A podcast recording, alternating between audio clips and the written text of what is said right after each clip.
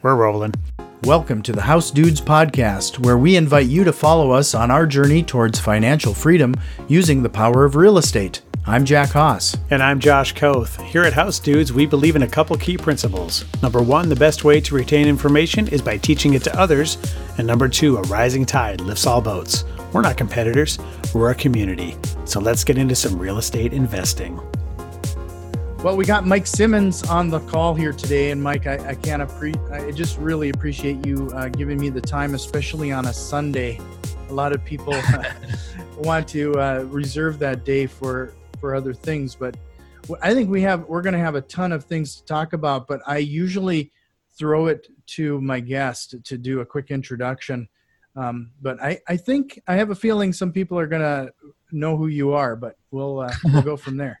Good. That'd be great. Hey, yeah, absolutely. Thank you for having me on. Also, uh, it is a Sunday. Uh, it just goes to show that uh, we're either really crazy or really accommodating. I don't know, one of the two, but uh, I, I, had the time, so why not, right? Um, as far as me, uh, my name is Mike Simmons. Uh, I'm in Michigan. I do my investing in Michigan. And I started off about 12 years ago, right when everything sort of tanked. My wife and I didn't know any different. We started flipping houses and we had some success early on. I always tell people if that first deal had gone really, really poorly, I wouldn't be talking to you right now. I would be working some nine to five job because it probably wouldn't have uh, been, gone over very well in my family. But we did really, really well in that first deal, and we started flipping houses. And at some point, my wife kind of wanted to get off the roller coaster. Real estate can be stressful a little bit, mm-hmm. and uh, things don't always go perfectly, and it just wasn't good for her her mental health to be involved in the kind of the roller coaster ups and downs, especially when you're when you're growing your business and kind of figuring things out. So uh, that was that was a, a, a blessing in disguise, kind of, because when she stepped away, it was sort of like. Eh, all reservation of like being conservative and things because I have a very high risk tolerance. It just sort of took off. I started making a lot more offers and getting more deals, and and I was just running through deals a lot faster. And we scaled it up. Uh, and then at one point, I, I, decided that you know this flipping houses is great. It's very um, it's very much dependent on me being out there doing things. So I probably should diversify my efforts and start buying rentals as well. So mm-hmm. we started we started building our rental portfolio, and and I added wholesaling uh, properties to the mix. And if you don't know what wholesaling is, it's essentially flipping contracts. You're you're you're getting right. a property under contract and selling that contract to a, a house flipper or landlord in most cases. And I started doing a lot of that, learning a lot about myself as I was growing my business, building a team, uh, scaling up, and adding systems into the into the mix. Because it, originally, the first handful of years I was doing this, I would buy it. I would get a property under contract. We'd go to Home Depot and we would pick out flooring and new cabinets. And every time we did it, we picked out different materials and we like, mm-hmm. what's what do we feel about this one? And what's what's our you know what kind of a palette do we want to create? It was it was kind of silly from a from a business standpoint that we were reinventing the wheel. And I mm-hmm. got really good at dialing in systems and processes, bringing people on to my team who were better at specific things than I was. And I had to admit to myself that I was in the way. So we scaled up and, and today over the last four or five years, we we flip or, or wholesale anywhere between 90 and 110 properties a year and um, building a portfolio of rentals kind of slowly. It's not an aggressive approach that way, but just building them nice and slowly and uh, having that that residual income coming in from those. Sure. So you know, you mentioned you you started things off with uh, you know uh, two or three deals. Uh, was it a week or a month? And now you're you're averaging ten to fifteen. Uh, we started in 08 and my company really hit that hockey stick growth uh, in 2016. So I, I, spent, and then probably for the first two or three years, I was doing a deal uh, every couple of months. And then a couple years later, I was hitting that one to two. And then by 2015, I was doing two to three deals a month probably and then mm-hmm. I, what happened was for me and I, am a big fan of, of mentors masterminds coaching i joined uh, a mastermind and, and i finally was surrounding myself with people who had gone much farther than i had you know sometimes when you're in a, a local market you can you can flip 10 houses a year and you're kind of one of the big dogs and, and you start mm-hmm. thinking wow i've really got this figured out. I'm doing 10 a year. And that's there's nothing wrong with doing 10 a year. That is a nice nice business. But i was unable to see much past that because nobody i knew was doing much more than that. So when i joined this mastermind it was a it was a national mastermind.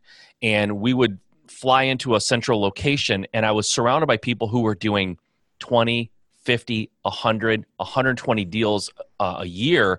And it just blew my mind. I was like, wait a minute, I'm doing like 10 or 15. Like, how how are you doing? I'm I'm running around like crazy. How are you, how could you possibly do 100? And the first inclination is to go, BS. They're not doing that many, mm-hmm. right?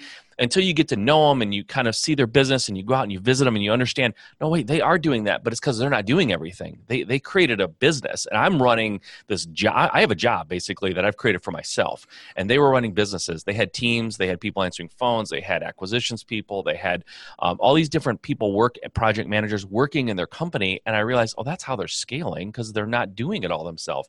And mm-hmm. once I understood the power of hiring people and building a team and creating a culture of people who are all rowing in the same direction, that's when my company just absolutely exploded. And that was the reason why I wrote my book because people are asking, how did you do that right and everyone's looking for this like software or the secret list that you can get right. right like everybody wants that it's like this they want the silver bullet but the reality is there's no secret to it it's it's it's scaling a real estate investing company is not really any different than scaling many other companies. It's about hiring the right people, creating systems and processes, documenting those processes, making sure that things can be delegated effectively. Mm-hmm. And and the owner, you and I, we should be spending our time on higher level stuff like like maybe going out and finding deals or, or raising money talking to investors. That's where and, and that's where the owner of the company should be spending most of their time. Not necessarily answering phones or or sending out emails to people. It, you really should be working on building your company not running all the day-to-day operations. Right. So you know what what i think is really interesting is that we we're we hear time and time again that you know at a certain especially at a certain point there's there's a it, it's great when you're starting out you're a single single person you're just trying to you, you hit the grind you, you got to grind it out you got to work it out. And there there's value and there's there's a lot of equity to be had there. But when we there's a certain point where we hear uh, people say uh, you got to work on your business not in your business. As yeah. a great mantra but yeah. uh, to actually take the action to to pull that off and actually take the steps to do that is another thing like what did you do uh, you know it, you, you mentioned the mastermind um, one of the yep. other mantras that I, I say time and time again that you either can become a master and put the 10,000 hours into it yourself or you can learn from somebody who has already put in those 10,000 hours Yep. Um, talk about like the importance of some of that in in, in getting yeah. through some of that mindset. Totally. Here's the great conundrum in, in in really any business, but we'll just real estate is what we're talking about. Here's the great conundrum. You start a company, it's just you, or just you and your wife, maybe, and you you start building it and you're learning how to how to run this company and you're learning it how to make great offers and you're looking for how to find great deals and then maybe you're learning how to renovate properties and hire contractors and you're learning how to run the numbers on a rental to make sure that it's going to cash flow properly and you're learning all these things about how to run your business and you get great at it. Mm-hmm. and you say now i want to scale it. I want to be bigger. Here's the great conundrum. You have to take what you have become a master at and what you're great at and now you have to teach other people how to do it and you have to step out of it it's like in order to to scale if you truly want to scale up beyond what a one person can do you no longer are the person doing the thing that got you where you are. You have to step back and let other people do that thing. And you have to be okay in many cases with them doing it 80% as good as you might have done it in some mm-hmm. cases, right? I think in, in a lot of cases, you can look at a company or your business and go, okay, I'm, maybe you're a really good salesperson. I'm really great at sales, but I'm not so great at, at project management. But you're doing it because you're a one man band, right? So there's times where you can bring people in who are great project managers and you plug them into that role and they actually enhance it. But in order for you to step out of the business, there will be times in, in, in, in, in times during your growth where you're going to have to bring people in and they may not do it exactly as well as you do. Or maybe even more frustrating, they do it as well as you do, they just do it differently and you have to wrap your mind around because they're not doing it exactly like I would doesn't mean it's wrong and 80% of me is better than me doing everything. So um, so from from that standpoint it's really really interesting. It's like oh you're really great at finding deals and getting things under contract and even maybe running a rehab crew or whatever or managing your rentals. You're really great at that? Well if you really want if you want to be a $5 million company you can't do that stuff. You have to teach it. And it's the when I was in, the, in a nine to five job or the corporate world, the great mistake that was made a lot of times was you'll take like an engineer. I was in the automotive industry for a while. You'll take an engineer, he's a great engineer, great engineer, and you make him the engineering manager. Now he's managing engineers and he's not doing the mm-hmm. engineering and he fails. Why? Well, he's not an engineering manager. He's a great engineer, right? So it's business owners are not always great managers. They're great at what they do. They're great at running the company. They're just not great at managing people. So that's the that's the trick that and the thing you have to get over. But as far as masterminds go, you nailed it. You can spend 10,000 hours and figure it out and, and you can figure it out. But will you go through all of the crap that you have to go through the ups, the downs, the failures, the setbacks, the depression of things didn't go right? Will you push through all that and how long will it take you? Like when you're 21, time seems infinite, right? I don't mm-hmm. care if it takes me, you know what? I don't care. But as you get a little older and you start going through business, you realize time is the one thing you can't get back. You can't do it just marches on. So mm-hmm. if you can join a mastermind, even if it costs money, if you can pay a little bit to accelerate your learning by years, which is exactly what I did. I joined a mastermind. It wasn't cheap, but the great thing was I got to sit next to and have direct contact with people who literally are five years down the road farther than me. Five years earlier, they had the exact company that I had. Now they're where I want to be. And I could sit with that person and go, What did you do that worked? And, and what did you do that didn't work? What's, mm-hmm. what's some advice that you would have for me as a person that's clearly pushing in the direction of, of where you are? And it's like, Well, I did this, this, this. I tried this. It didn't work. This is a big mistake that I made. I'll never do that again. These are some lessons learned. And then guess what? I just compressed everything. It took them five years to figure out organically. I compressed it into 12 months and I was able to grow my business where I wanted to be five years later in, in 12 months. And, and a mm. lot of it was hiring, systematizing, building a team. I talk a little bit about in the book about building a culture. And it's really difficult to get people, especially who are a one man band, to give two cents about culture. Like, what is it? Who cares? I'm one person. I'm going to hire somebody. They're going to run my rehabs. Like, what do you care? Mm-hmm. And I always tell people, culture is like it's a, it's the company's personality, right? You can say, you know, uh, somebody can say, hey, hey, Jack, you need to work on your personality. You're kind of a jerk, right? It's like, I, I don't have i'm not i'm not a jerk i don't a bad it's like your personality is what people perceive and and you may not feel like it's there or maybe you said I, I haven't even done anything to create a culture for my company. Well if you don't do anything to create a culture then chances are it's a bad culture because there is a culture it's a personality everybody has a personality whether aware of it or not. They that people get an impression of them when they talk to them. And when you bring people into your company, they get a feel. What's your company feel like when they're in it working? And if you're not paying attention to that as you grow, you're going to have a lot of turnover. A lot of people coming and going because they don't like the personality of the company. So mm-hmm. um, it may not be important when it's just you, but it certainly is important when you start scaling up. And, and frankly, if you are dealing with other businesses, other investors, um, uh, investing partners like capital investors and things like that, your your company's culture and, and your personality is going to have a huge impact and you, you, they are reading that right so I walked into rooms when I was a new investor, my wife and I, is mostly credit to my wife, but we would be in rooms of people who had money to, to lend. And there would be other investors in the room, like a RIA or something, right? And everybody there, every, you go to RIA, everybody there is looking for money. Most people looking for money when they're there. Mm-hmm. And there would be investors there, and we would walk away with an investor partner who wants to work with us. And there were investors who had more experience and more track record, more proven success than we had. But, you know, one of them, when it really opened my eyes, the first time I realized that – it that they're investing in you, not your company. They're lending you as a person money in their mind. Was we we were working with some investors, an older couple. They were probably in their mid 60s, and at the time we were in our mid 30s, and we, we uh, struck up a conversation, chatted with them for a little bit at the RIA, and they called us afterwards like, "We want to work with you guys. We want to lend you money." And I know for a fact there were much more experienced lenders at that at that uh, meetup. And we, I asked them at some point down the road after we had worked with a few times, like, "Why did you?" Because I was afraid to ask them at first, like, "Why would you work with me?" I didn't want to scare them away because I wanted to to ha- I wanted that investor. But at some point when we got to know them better, I said, "Why did you invest with us?" Because I know there were people who probably could have shown you a much better track record than we had. We didn't have a track record.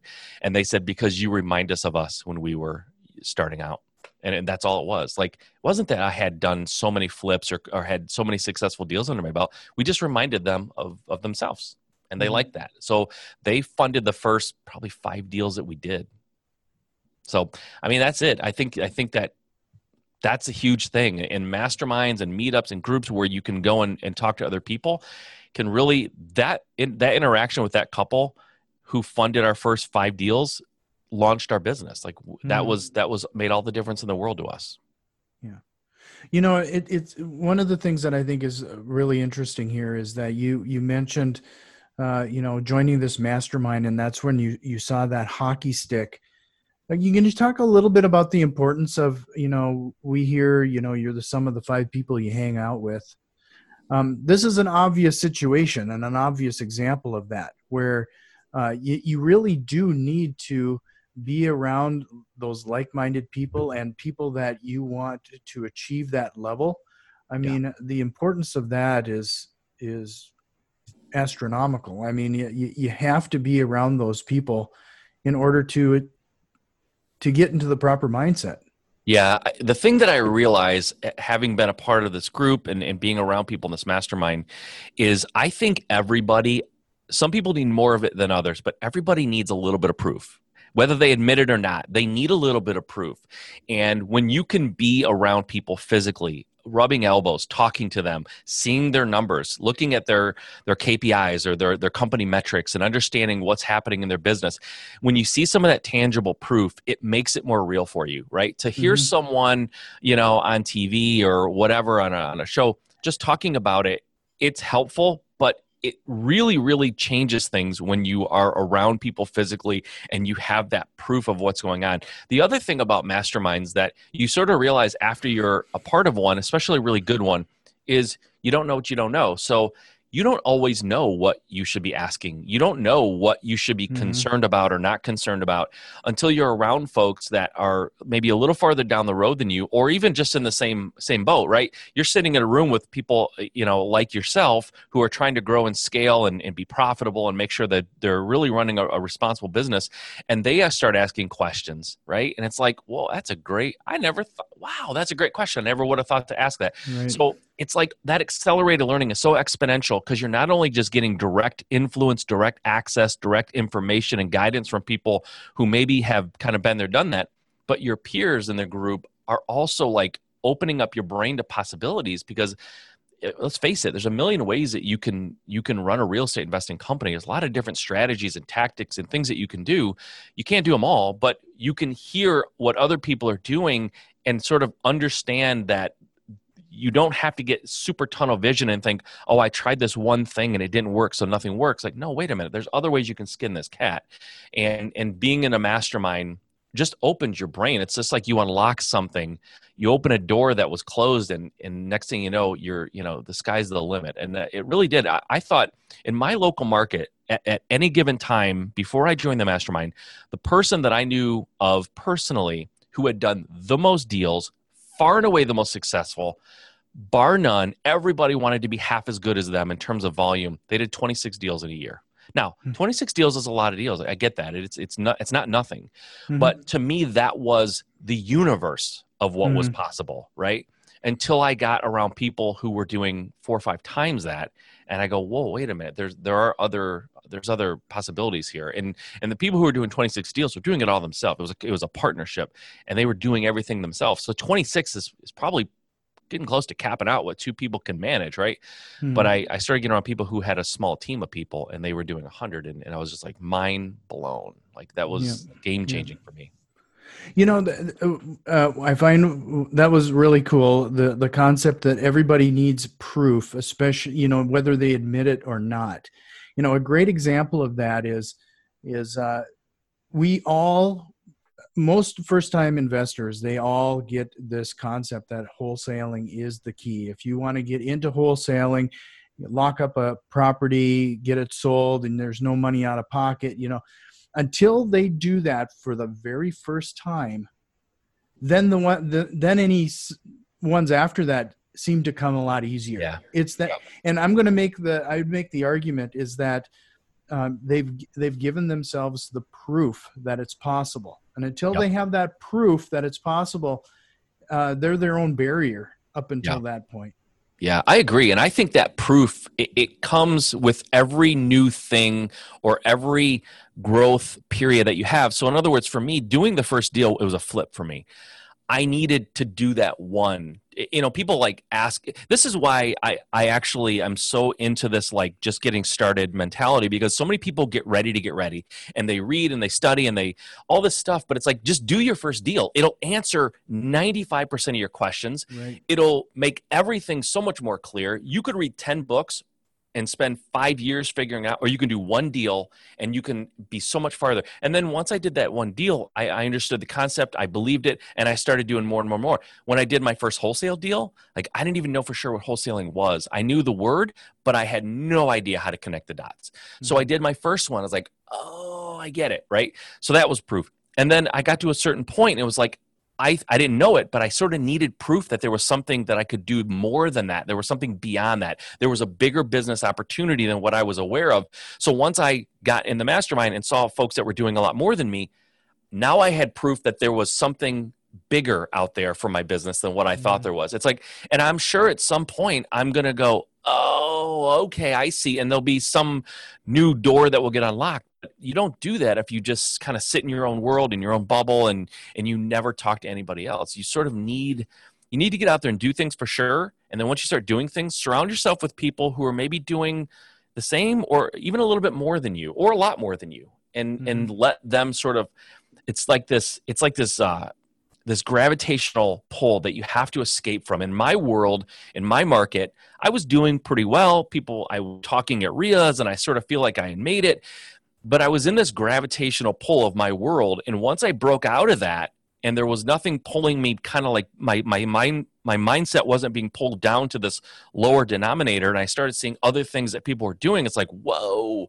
like wow i don't feel like i'm held back by 10 deals is like made it like i've done it i've made it i'm, I'm done growing i can't really grow much more than that mm-hmm. i realized i could do more i just had to i had to change my approach i needed to build a team and i needed to start bringing people on that were better than me in some cases and in some cases were as good as me or whatever. And then as you go and you're building a team everyone who's who's has a company hired people built a team you realize there will be some turnover. It's very unlikely the first person and everybody you hire will like get that 30 year watch at the end of their like they're just they're not going to be there right. forever probably. It's, everyone has a journey. So um, you start top grading and you bring someone in and they're good for what they do and they kind of get you to the next level and then you know they move on He brings someone in who's maybe even better and and kind of all that just starts building on each other but that's that's the way to do it. If it was just me i wouldn't i wouldn't be a quarter of what i'm doing right now because i'm just right. can't do it all and frankly some of the things that have to be done i'm not great at like sales. I know i had to admit it i was doing it when i was a one-man band and i was competent but i wasn't great. But when i mm-hmm. brought in a great salesperson like legitimately great I was it blew me away. I couldn't believe how much better they were than me. I kind of thought I was all right, you know, and now I know mm-hmm. I'm okay. I, you know, when you're a when you're an owner of a company, you tend to get good enough to sort of get by at sort of everything that you have to do. But at some point, when you do bring someone in who's truly like that's their superpower, you just stand back and go, "Wow!" Like, wow, they're doing it so much more effortlessly than me. I can catch a football not like Jerry Rice. Like I can't do what he did, but I can catch a mm-hmm. football. If you throw me a ball, I'll catch it. But you know, it's like everybody has different skills, and you, you start bringing in people with specific skills, and it just explodes things. Yeah.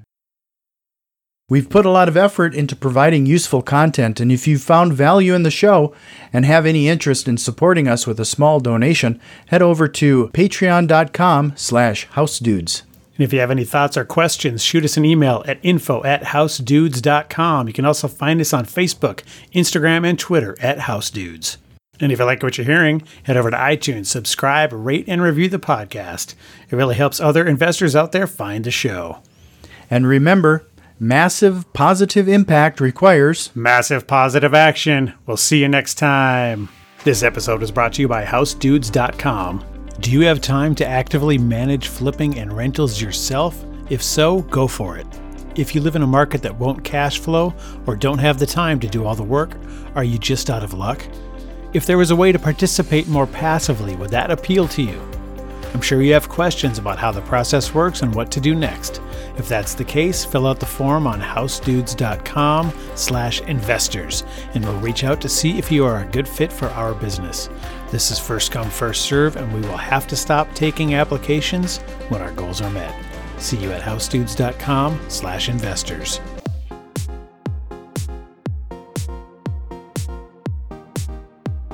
I don't like to tell a man what to do with his money, but if you ain't investing in property, then you're dumber than a dummy. I'm not dumb. I'm smart. Well, buy property. That's my advice.